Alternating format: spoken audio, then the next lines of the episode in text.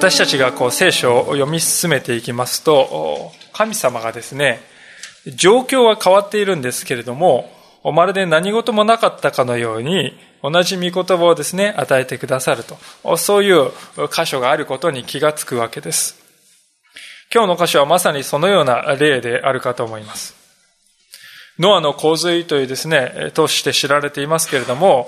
人々が本当に極度に堕落して、そしてそのことのゆえに一度大きな洪水によって滅ぼされた。まあ、古の時代のことですが、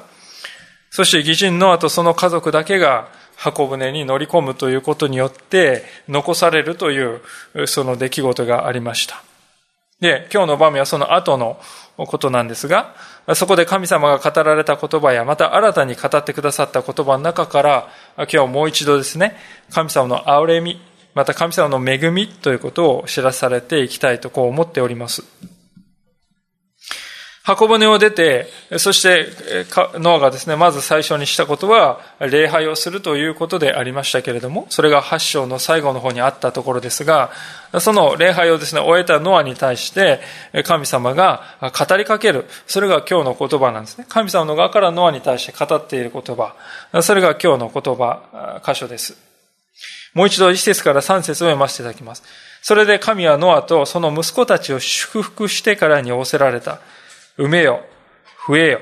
地に満ちよ、野の獣、空の鳥、地の上を動くすべてのもの、それに海の魚、これらすべてをあなた方を恐れておののこう。私はこれらをあなた方に委ねている。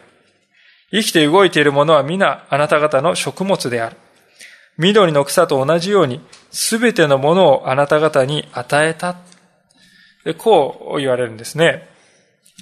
神様は開口一番言われたこと、礼拝捧げたノアに対して一番初めに言われたことは、埋めよ、増えよ、地に満ちよという、この言葉です。まあこれはですね、えー、ピンときた方も多いと思うんですが、一番初めのですね、人が神様によって作られた、その時に神様が人に語った一章二十八節の言葉、一番初めの言葉、埋めよ、増えよ、地に満ちよ、同じ言葉であります。で、そのですね、同じ言葉は、人がですね、罪に陥る前に祝福として与えられたものですよね。子供を設けて、そして増えて、そして地を満たすまで、地の隅々にまで至るまでにあなた方はなりなさい。私はそのように願っている、喜んでいる。それが神様のですね、祝福だったんです。でそれを人が罪を犯す前に与えられた祝福なんですが、今はどうかというと、もう全地を覆い覆い尽くすような堕落と暴虐の時代があったんですね。それに対する洪水という、大洪水という神様の厳しい裁きもあったと聖書は記録しています。で、普通ですね、そこまで落ちぶれてしまったら、もうダメだ。もうこれは信頼でき、信用できない。あの祝福は取り消すことにすると。まあ、この世の道理で言うならば、そういうことになるかと思うんですが、しかし神様の基準はですね、全く異なるということなんです。あのような、この洪水という裁きを受けたにもかかわらず、人類は再びですね、増え、広がっていく、その道をですね、開かれていくんですね。で、その時に神様が与えてくださった祝福というのは、罪を犯す前と全く変わらない、その祝福の言葉です。子孫を増し加え、数を増やし、罪の、え地の隅々にまで至りなさいと。そういうふうに言ってくださるですね。言ってくださるわけです。これが神様の憐れみの深さというものですね。今私たちは洪水の後の時代を生きているわけです。で、それはですね、この神様の埋めよ、増えよ、地に満ちよという神様のこの祝福が今に至るまで脈々と続いているからこそ、こういうことが今私たちは生かされているんですね。私たちが存在しているということ、それは、この一節のです、運命を増えよ、地に道よという祝福がある。今も生きている。今も続いている。だからこそ私たちはこの地に今存在しているわけであります。で、しかしこう聞きますと、じゃあ堕落と洪水、この影響はなかったんだろうかと。そう思うかもしれませんが、そういうわけではない。影響はあった。しかも大きな影響があった。でそれはどういうことかというと、その大きな影響のことが2節から3節に書かれていることなんですね。まず第一の変化はですね、動物たちが、の人間に対するですね、この関係というのが、もう仲睦まじくですね、動物と人々がですね、生きる、共に生きるという関係ではなくて、動物はですね、人間を恐れ、おののく関係になったって書いてあるんですよね。もともと動物っていうのはどういうふうに作られたかというと、エデンの園という、あの一番初めの人が作られた時に動物も作られたわけですけれども、その動物っていうのはですね、もともとは、その人の助けてはいないかなと。その動物たちの中に、この最初の人、アダムの助け手となる人はいないか。まあ、それぐらい、言葉を変えて言えば、それぐらい動物というのは人にとって本当に助け手となり得る可能性があるってですね。そのような存在だったんですよね。明らかに人類と動物たちの間には麗しい関係があったんですね。ですから私は思うにですね、だからこそ箱舟の中にですね、一つがりずつですね、あらゆる動物が入ってきたっていうね。いや、そんなバカなって思いますけども、しかし、人とですね、動物が本当に麗しい関係にあったのならば、だから、いや、逆に言えば、だからこそ、動物たちはですね、この箱舟の中に入ってくる。そういうことがあったんではないかと思います。で、そういう麗しい関係が今や恐れおののく関係に変わってしまったというんですね。で、なぜそうなるかというと、3節に書いてありますけれども、人が動物たちを食べ物として食べるという、このことが必要になったからであります。まあ、実際肉食がですね、この時に初めて始まったのか、もっと前からあったのか、それはですね、正直確かなことはわからないわけです。あるいはもう食べていたかもしれませんが、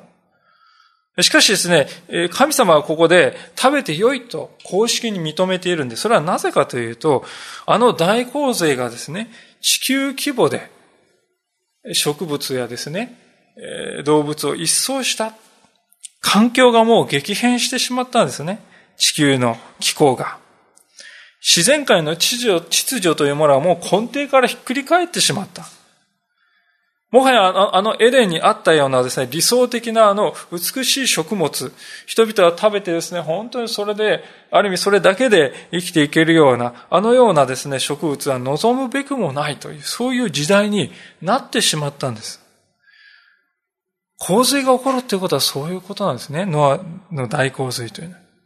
で、神様はそのことをご存知だったので、あえて三節において、生き物を食べてよい。許してくださったわけです。今でこそ私たちはスーパーで売っているお肉を当たり前のように美味しそうだと言って買って食べております。でそれはもちろん良いことでして良いことですし、私たちはそれをありがたく受けて良いのですけれども、しかし忘れてはならないということは、そのその肉が売られているということは、命が日々失われているということであります。神様は命を作ったんです。それはですね、本来のあり方すれば命がですね、その日々毎日毎日失われている。それは決して神様が本来願われることではないんですね。命を生かすために、ある命を生かすために他の命が日々失われていかなくてはならない。それはある意味では本来あるべき姿ではないんです。神様がここで動物の命を奪うそのことは本当に痛みだけれども、それであなた方が生きるためには、それが、あなた方生きるためにはそれが必要だから私はそれを許そうと。そう、ここで言ってくださったからこそ、私たちは両親の咎めを感じることなく、食べ物を、この動物を食べるということを許されているわけですね。憐れみであります。でも、もともとを正せばですね、本来は動物と人との関係というのはこういうものではなかった。人が罪を犯して堕落してしまった、その破壊的な影響によってこのことがもたらされた。ですから人の罪というのはですね、人だけにとどまるんではなくて動物にまで読んで、動物の命までも巻き込むものになった。罪の影響というものは、ですから、このあらゆる命にまで及んでいくんだということです。私たちはですからこの罪という問題を決して決して軽く見てはならない。私たちは生きるために命が失われているのだなということを決して軽く見てはならないということでありましょう。ですから、命をですね、本当に、決して軽く見てはならない。罪の影響というものを本当に考えなければならない。だからこそですね、次の4節からのところで、この命ということについて、とても大切な決まり事が神様によって語られていくんですね。聖書というのはですね、皆さん、ともすると、このですね、もう決まり事ばっかり書いて、あれしちゃいけない、これしちゃいけないってね、そういうふうにこう感じる方もおられるかもしれませんが、神様がですね、この創世記において、最初にですね、与えた、この決まりというか、戒めっていうのは、たった一個だけしかなかったですよね。一個だけ。それは何かというと、エデンのあの園の真ん中にある木、その一本の木から取って食べてはならないという、その戒めだけであります。罪を犯したことがなかった人間にとっては、そのただ一つの決まりさえあれば、それで十分なんです。くどくどくどくど言う必要はない。私たちもですね、そうですね、子育てにおいても、本当に親と子供の関係が良い関係になっているならば、親があれしなさい、こうやって、こうやって、そうして、こうやって、細かく言わなくても子供は自分で判断して、そして自分で自発的に生きるようになる。まあ、罪を犯したことがない時代の人間というのは、ただ一つこれだけはいけない。それが一つあれば十分だったんですね。いちいち教えられなくても神様はこれを願っておられる。それが分かってそのように生きることができるように。そういうふうに作られたのが人間です。神様またそのような人をですね、信頼しておられました。ですから戒めはたった一つしかない。で、しかもその戒めはですね、ただ闇雲にいかんって言ってるんじゃなくて、人を滅びから守るために、ただそれだけで、の理由で設けられたものです。言葉はいらなかったんですね。相互の信頼関係に基づく自発的で美しい、まあ、いわば愛の立法というものがあった。ところがですね、ノアの洪水の直前に至ると、人々はですね、もうそんなものは知るかというばかりに、まあ神様のそのような思いというものをもう全然考えなくなった。どこまでも堕落していき、神様に見心って何だろう？神様は私にどういうことを願っておられるんだろう？そういうことを考えないですね。そんなも知るかという時代になっていきました。それゆえ神様は人に対して善と悪の基準というものがこういうものだよということを言葉で明確に言わないといけない。そういう時代になった。ですからこの時にですね、初めて人類の中に法律というものができたと。まあ聖書の中では法律というのはそこを反対にして立法ってこう言ったりしますけどね。要するに法律ですよね。法律っていうとですね、世の中のこの、なんとかなんとか法とかですね、刑法とかそういうのと混乱するので、まあ立法とこう言い、逆に言っているだけのことであります。法律というものが、法というものがここで初めて人の歩みに導入された。人間の営みに導入されたのが今日の箇所なんですね。で、それはどういう法かというと、それが4節からのところに書いてありますが、しかし肉はその命である血のままで食べてはならない。私はあなた方命のためにはあなた方の血の与えを要求する。私はどんな獣にでもそれを要求する。また人にも兄弟である者にも人の命を要求する。人の命を流す、人の血を流す者は人によって血を流される。神は人を神の形にお作りになったから。あなた方は埋めよ、増えよ、地に群がり、地に増えよ。ここではですね、二つのことが言われていますけども、まず第一は肉がですね、肉は血のあるままで食べてはならないという、この四節の言葉です。これはですね、血そのものをですね、飲んだり食べたりするということが禁止されているのか、あるいは肉を生で食べちゃいけないということを言っているのか、まあそれはどちらかははっきりとはしていないんですけれども、なぜですね、神様はここで血を食べることを禁止したかというと、命である血ってですね、書いてあるように、血というのはですね、血というものが命の本質を象徴していると思われたからですね。血こそ命の本質なんだ。それは人がですね、生きているのか死んでいるのかっていうのをどうやって判断するかっていうと、これはもう何千年も昔から今に至るまで全然変わっていないですね。それは血の巡りが止まった時に人は死ぬんです。血は命の本質であるわけです。だからこそ神様は血をですね、命そのものと言われて、そのままで食べるということを意味嫌われているわけですね。まあ、少し話が逸れるんですけれども、エホバの証人の方の輸血拒否の問題がですね、社会的にとてもクローズアップされたそういう時期が一時期ありました。まあ、エホバの証人の方のお子さんが事故にあって、まあ、かなり出血をしていると。輸血がないと、このままで死んでしまうのではないか。まあそういう状況、医師が判断してるんですけども、その親御さんはですね、断固として拒否して、その子供の命が失われるということが実際に起こりました。でその親御さんがですね、えなぜ輸血を拒否するかという、その理由として挙げたのが今のこの箇所ですよね。肉はその命である血のままで食べてはならない。一つの根拠でありました。しかし、この御言葉はよく見るとわかりますように、動物の血を、動物の肉を血を含んでいる生のままで食べてはならない。あるいは血そのものを食べるということはいけない。そういうような命令だって、血を体内に取り込んではならないということは言っていないですね。そもそも創世記が書かれたこの今から三千数百年前の時代なんですが、その時代に輸血ということが、えー、考えがあったかというと、なかった。ですから輸血ということをここは言っているんです。それは、現代の視点で聖書のですね、古代に書かれた聖書の言葉を読み込んでですね、しまっている。そういうふうに言えるわけであります。では、肉をですね、血をままで、血のあるままで食べてはならないという命令は、じゃあ象徴的な話なんだ。そうかというと、決してそうでもないんですね。私たちが考えなくてはならないことは、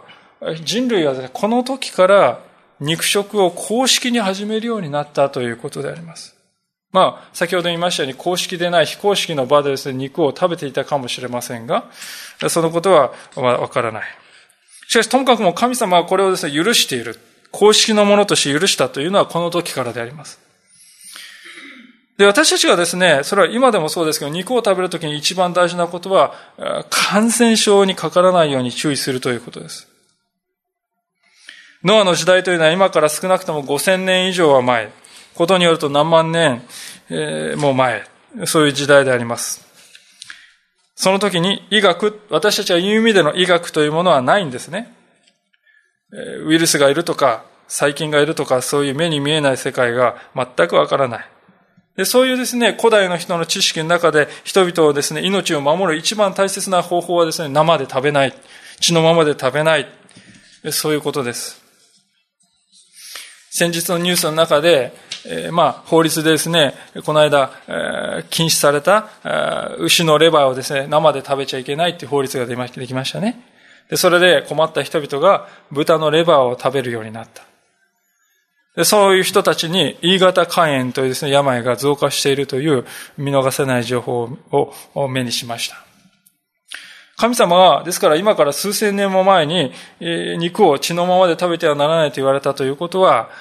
ですからそういう意味でとても実際的な効果があります。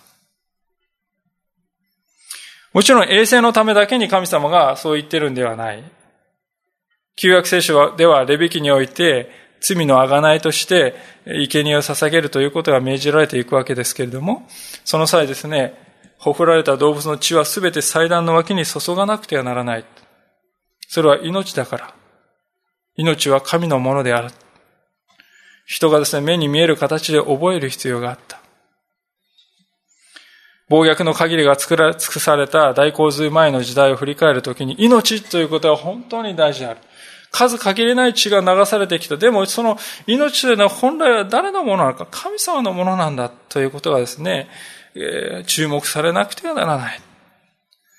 それがここで語られていることの背景にあると思います。で、そのようにして血がですね、本当に重要であるということが言われたからこそですよ。その次の戒めとして、殺人の禁止ということが語られる。まあ、当然の成り行きですね。5節と6節先ほど読んだところでありますけれども、私はあなた方命のためにはあなた方の血の値を要求する。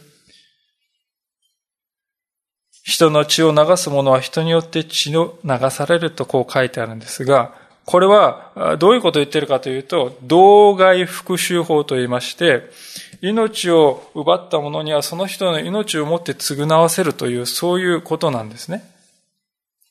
まあ、2014年に生きている私たちの感覚化すでは、これはまあ当たり前のことじゃないですかと。人殺しをすれば、まあ死刑を免れないということは、当然のルールかもしれない。ルールだと、こう、まあ、世界的には死刑っていうのは廃止される方向になってます。少なくとも日本ではまだ残っております。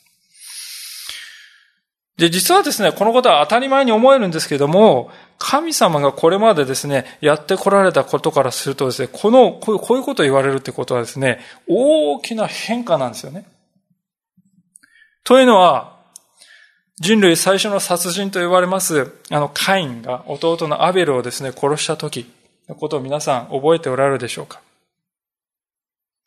兄が弟を殺すという本当にむごいことが起こりました。で、その時に神様はどうされたでしょうか？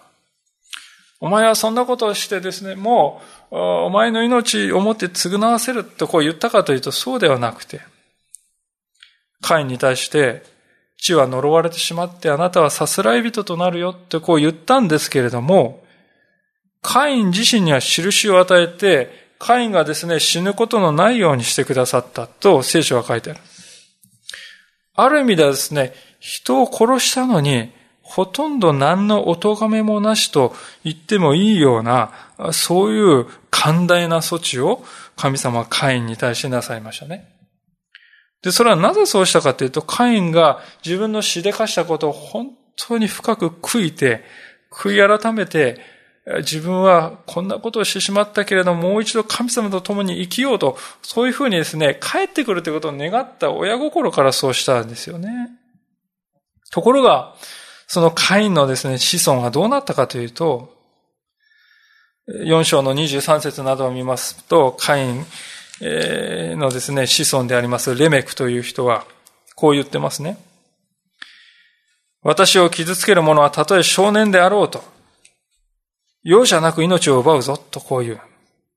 カインに7倍の復讐があれば、私は77倍やるぞ、と、そう言うんです。自分をですね、打ちつけるようなものにはその命をもって償わせるというわけですね。カインはですね、ですから悔い改めるどころか、その子供たちはどんどんどんどん神様の思いから離れていった。で、結局ですね、人の命なんて何とも思わないという、そういう恐ろ恐ろしい復讐の文明が生まれていったんですね。人の命を奪ったら、奪っておきながら何の報いも受けない。これが、殺戮は殺戮を呼ぶという、そういう恐ろしい世界になってしまった。洪水前の世界はそうでした。まあ、どう考えても人の本来のあり方から外れている。で、そういうですね、えー、人に、人々になったからこそ神様は、あの大洪水を起こされて、そのような神なき文明というものを一度滅ぼされたんですね。カインの生き方をするということに対する最終的な裁きがノアの洪水でした。神様はですね、洪水を起こすということによって何を示されたかというと、今度はカインのような生き方はいかない、カインのようにはいかないとよとこう言われたんですよね。人の命を奪って奪うという、そのようなことをしながら何の報いも受けないということはありえないのだ。そういうことをですね、洪水を通して示された。で、今ですね、それをはっきり言葉にしたんですよ。法律にしたんですね。これまでは神様はあくまで人の自発的な思いにですね、期待していたんです。自発的に悔い改めて私のもとに人が帰ってきてほしいとこう言っていたんです。しかし、神様はもはやそのような方法をおとれにならずに、法によって秩序を維持するという、そのあり方に世界をこう変えたということなんですね。でその根底にあるのが、道外復讐法、つまり命には命、傷には傷、そのあり方を持って報いる。ノアのですね、前の時代は本当に復讐がもう復讐を呼び、またその復讐が復讐を呼びと、再現のないですね、えーえー、復讐の時代でしたが、そうではない。新しい時代には本当にこのような方が一つ、どうしても必要だったわけです。じゃあ法律というものは万能なのでしょうか？しかし法律というものにも限界はありますね。最近私たちのですね、本当に社会を震撼させるようなですね、えー、悲惨な事件が、いくつも起こるようになりました。私はですね、本当に驚かされたこと、本当にまた心を痛めたことはですね、えー、まあ、秋葉原にしてもですね、いろいろなところでこう突っ込んだりですね、えー、して、人々を殺めるという人が出ています。で、そのですね、人々、彼らが一体どういうことを言ったかというと、私は死刑になりたくてあのようなことをしたのですと。そういうふうに言っているんですね。まあ、生い立ちを辿ってみると本当にもうそのようなですね、思うような、考えるような仕方のない、仕方のないと言ってはなりませんけども、しかし、ある意味では彼自身だけの責任ではない、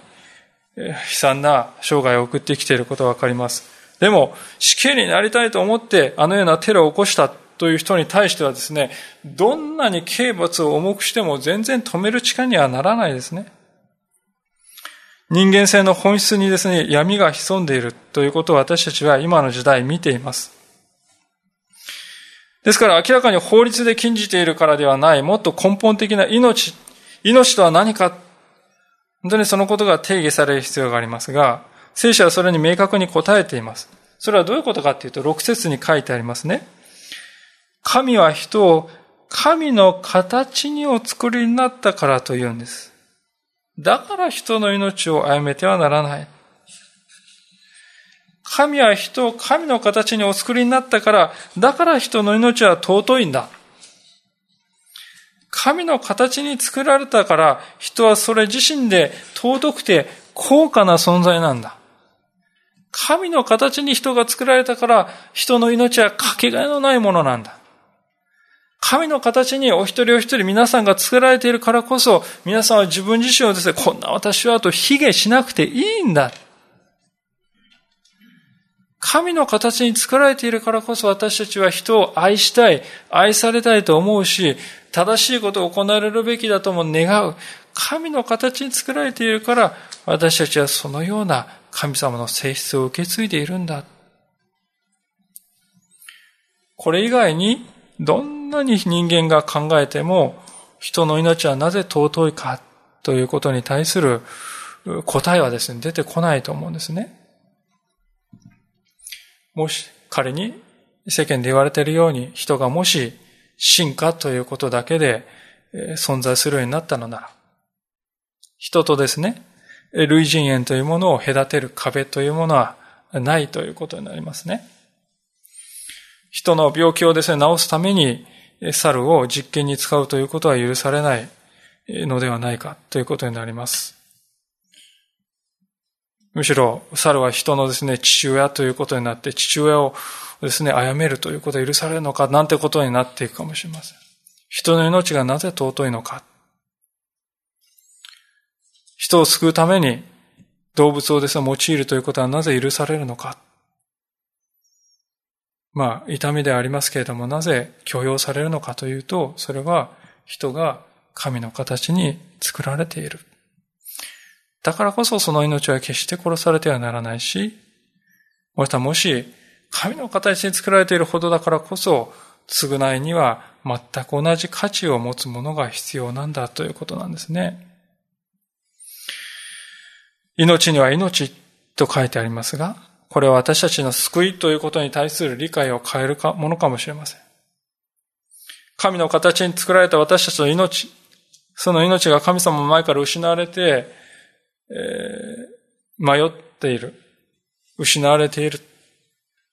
神の形に作られた命が失われたならば、その命を償うためにはやはり神の形に作られた命をもってする必要があるわけですね。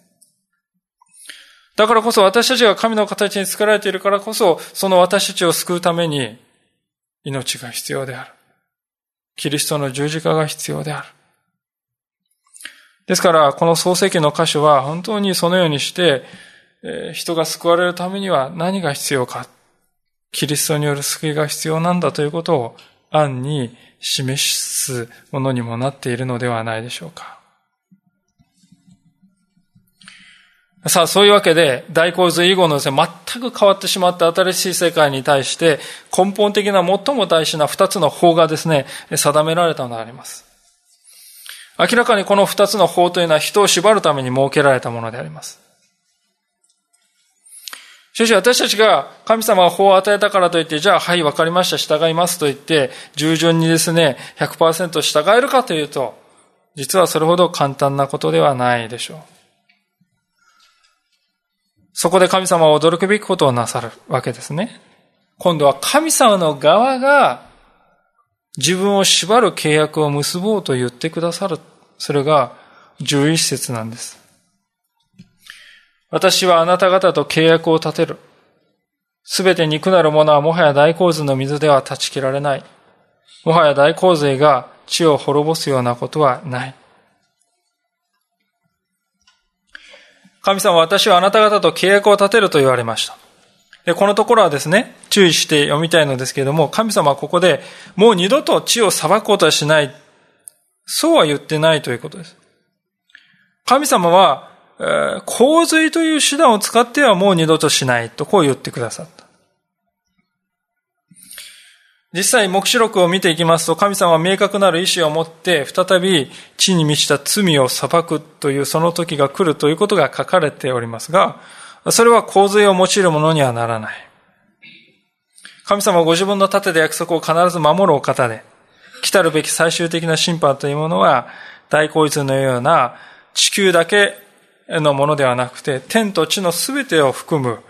すべてが新しくされる時になるというふうに言っています。しかし私たちはここで洪水では滅ぼされない、滅ぼさないと神様が言うのを聞くとですね、こう感じる方もいるんじゃないでしょうか。いや、なんだ、洪水だけか。なぜ二度と滅ぼさないと言ってくれないんかな。そういうふうに疑問を持つかもしれません。契約？うん、契約。でもその価値は低いんじゃないかな。そう判断するかもしれません。で、私たちはこのことを、ところを見るときに神様がですね、どういう思いでこの契約を立てると言ってくださったかということをですね、本当にぜひ知っておく必要がある。神様の思いを知っておく必要があると思いますね。まず一番最初に大事なことはですね、神様のこの契約はですね、何よりもノア自身とその家族にとって癒しであり慰めであったということであります。皆さん想像してみてください。自分のですね、自らの目の前で慣れ親しんだ世界の全てが水に覆われてですね、失われていくのをですね、見たときに、どんなにか大きい心の傷をですね、人は受けるだろうか。どんなにか恐怖であろうか。どんなにか痛みであろうか。かろうじてですから生き残ったノアに対して神様はですね、もうあのような災害を二度と起こすことはないと約束してもらえる。災害の直後に約束されるということは、どれだけ大きな励ましになるだろうかと思うんですよね。今年映画のこのノアという映画がですね、劇場で公開されてご覧になった方もおられると思います。私も劇場では見ませんでしたが DVD を借りてきて鑑賞しました。で、かなりの部分は脚色されていますよね。で、まあ、聖書の話からだいぶ、え、ずれているなとこう思った部分が多かったですけども、しかし真実の部分もあるなと思いました。それはどこかというと、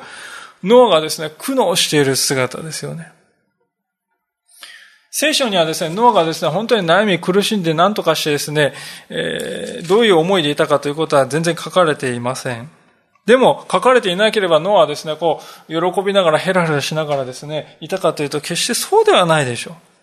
間違いなく想像でする極限的な苦悩をですね、ノアは受けたと思うんですよね。3.11の、最近何度か触れさせていただいてますけれども、本当にあの映像を私たちが見たときに、それは私たちの想像を超える世界であり、またそれを私たちは見るときに本当にですね、なんて言うんですか、こう、内臓がえぐられるような思いをしたと思います。でもノアはそれ以上の経験をしたのです。深い心の痛手が生々しく彼の心には残っていたでしょう。何よりもまずそれが癒されなくてはならない。そこが癒されなくては立ち直れない。神様を信じている。でも、神様の力がどんなにか恐ろしくて、どんなにか巨大であるかということをノアは見たんです。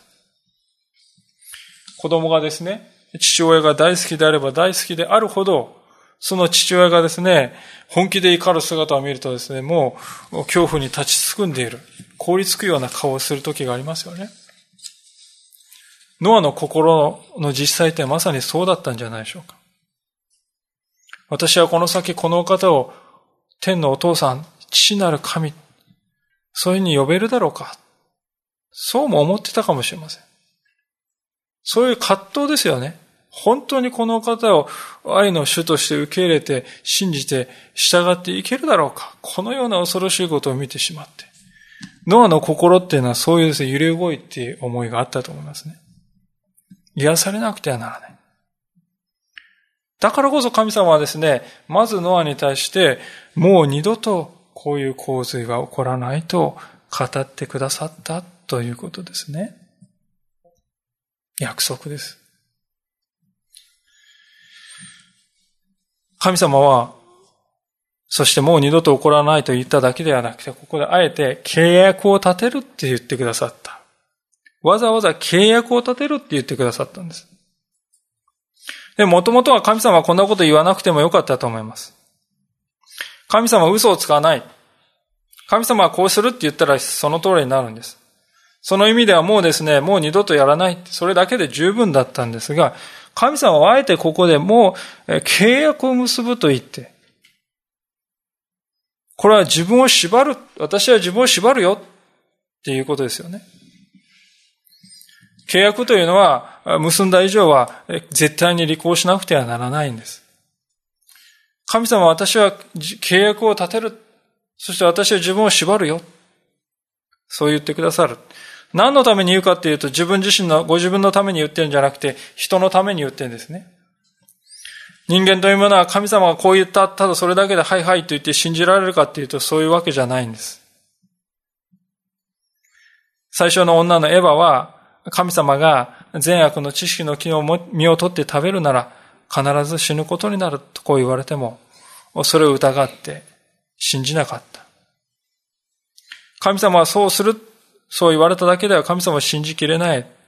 弱い生き物です。神様はそのことをよくご存知でしたから、あえてここで身を低くして、人と同じレベルまで降りてきてくださって、大洪水の恐怖も冷めやらない間に人に対して、あのような恐怖があなたを襲うことはもう二度とない。私は契約を立てて自分を縛り付ける。そう言われたんですね。神が契約を結ぶそういう意味が、不信仰の私たちのために、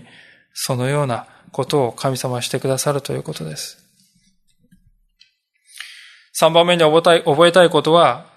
神様のですね、この言葉を見たときに、十一節のことを見たときに、これを神様の善意というふうに受け取るということが大事だということなんです。善意で受け取るということが大事です。先ほどですね、神様は洪水では滅ぼさない。ん？なんで二度と滅ぼさないと言ってくれないんだろうかと。そういうふうにですね、感じる人はいないでしょうかとこう申し上げました。私はですね、神様はなぜそのように言われたか、言われなかったか、その問いにはあえて答えずに、なぜそういう疑問を感じるのかという私たち自身の心の中にこそ目を向けたいなとこう思うんです。なぜならそういう疑問を抱くということは神様に対してですね、不信感を持っているということなんですね。つまりこういうことです。神様はもう二度と裁かないって言ってくださいよ。出ないと安心できないんですよ。信用できないんですよ。っていう、そういう不安がですね、出発点になっているんですね。私たちが聖書を読むときに大事なことはですね、神のなさることはすべて時にかなって美しいという、そういう思いで読むということが大事であります。神様なさることはですね、悪意でですね、読んでいると、全部疑わしく見えてきるんですね。この箇所もですね、なぜ二度と裁かないと言わないんだろうか。何か腹にあるに違いない。そういうにですね、悪意的に受け止めてしまうと、聖書はもう全部のことがそういうふうに見えてきてですね、もう神様を信頼するどころの話ではなくなってきてしまいます。で、サタンはまたにそういうですね、読み方をしなさいよ。あの、蛇がエヴァを誘惑した時に何と誘惑したかっていうと、あの善悪の知識の実を食べちゃいけないって言ってるでしょ？それはあなた方が神のようになるっていうことを恐れて妬ましく思ってるんだよ。そういうやつなんだよ、神ってやつは。そういうやつの言うことを聞く必要あるかっていうことですね。神様の思いってのは全部悪意に取るように、悪意に取った方がいいぞ、騙されるなって言って、そうやって誘惑していくんですね。これ悪魔のやり方です。で、この箇所もですからですね、洪水で滅ぼさないだから言ったみたそれ見たことか。二度と滅ぼさないって言わないんだ。まあそういうふうにですね、こう言ってくるわけですよね。悪意で読むっていうのはそういうことです。でも、よくちょっと考えると、そのような悪意を出発点とするやり方には希望がないんですね。例えば、小さい子供がですね、悪いことをして、親からですね、罰を受けるありますよね。親であるならば、罰を与えなくてはならないっていう辛い時がありますね。で、そのですね、罰を受けた子供はですね、私たちに対してこういうことを言ったらどうでしょうか。ねえ、お父さん、もう二度と罰を与えないと言ってよ。でないとお父さんのことも信用できなくなっちゃう。ねえ、もう二度と罰を与えないと言ってよ。言って。そう言ってきたらですね、親として私たちはですね、どう思うか。まあ子供のそう感じることに一定の理解はもちろんするんだけども、だからといって親として、分かった、分かった、分かった。でも二度と、絶対に罰は二度と与えないから。だから信用してくれな、な、なって言うかっていうとですね、言わないでしょう。親は、もし見す、決して見過ごせないと思うことを子供がもししたら、それはいけない。罰を与える義務がある。そうしないと、その子供はですね、将来に悪い影響を及ぼしてしまうと知ってるんですよ。ですから、そういう言い方しないですね。子供にとって必要なことは罰を受けるも受けないもあなたの生き方にかかっているんだよっていうことをですね、子供がよく理解していかないといけない。それが子供を成長させることになります。もちろん親は罰を受けた子供がですね、そのことで傷ついているならば、その傷のケアはしなくてはならない。私はあなたを愛しているんだよ、と伝えることが必要です。で、神様はここでノアに対してしてくださっているってことは、結局そういうことではないかと思うんですよね。それが一番明確になるのが、次の12節からのところですね。さらに神は仰せられた。私はあなた方及びあなた方と一緒にいるすべての生き物との間に私が世々永遠にあたって結ぶ契約の印はこれである。私は雲の中に私の虹を立てる。それは私と地との間の契約の印となる。神様は、ここで虹を私の契約が嘘ではない印としてあなたに与えるって言ってくださった。美しい印、虹を見るときに、ノアはですね、神様は決して嘘を言う方ではない。神様の契約は、あ、まだ有効なんだということをですね、本当に悟ることができる。傷ついたノアにとってそれはどんなに大きな励ましであり癒しだったでしょう。世界中どこにでも見られる虹をご自分の契約と印として定義してくださった。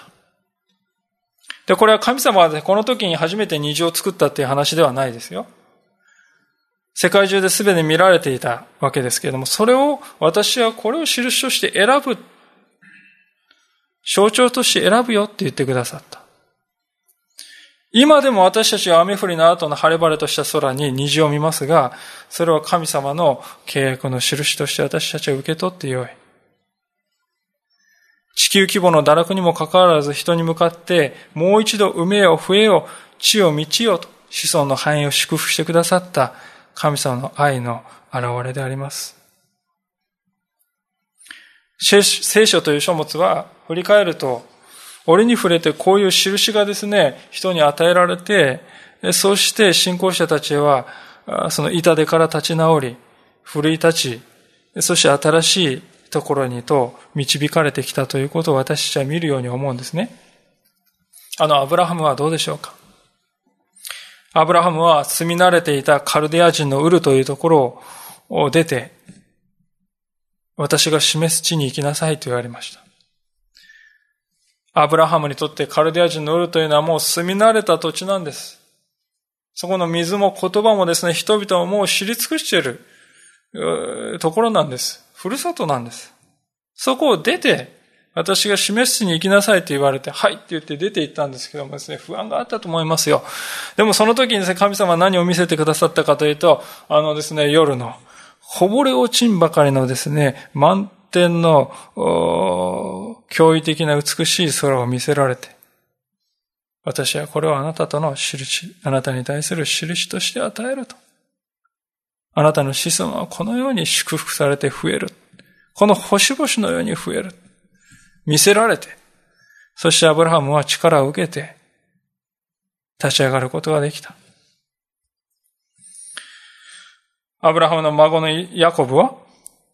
家族から追われて、まあ兄のエサを騙したわけですから当然ですけども、孤独の極みにあった。もう、まあある意味お坊ちゃんとしてですね、お母さん、なんていうんですか、母親っ子として育ったのに、その母親からもう離れて、孤独の極みにあった夜に何を見たかというと、天からのはしごがかかっているのを見て、神様が私のところに来てくださるということを目で見て知ったんですね。印であります。モーセはどうでしょうか？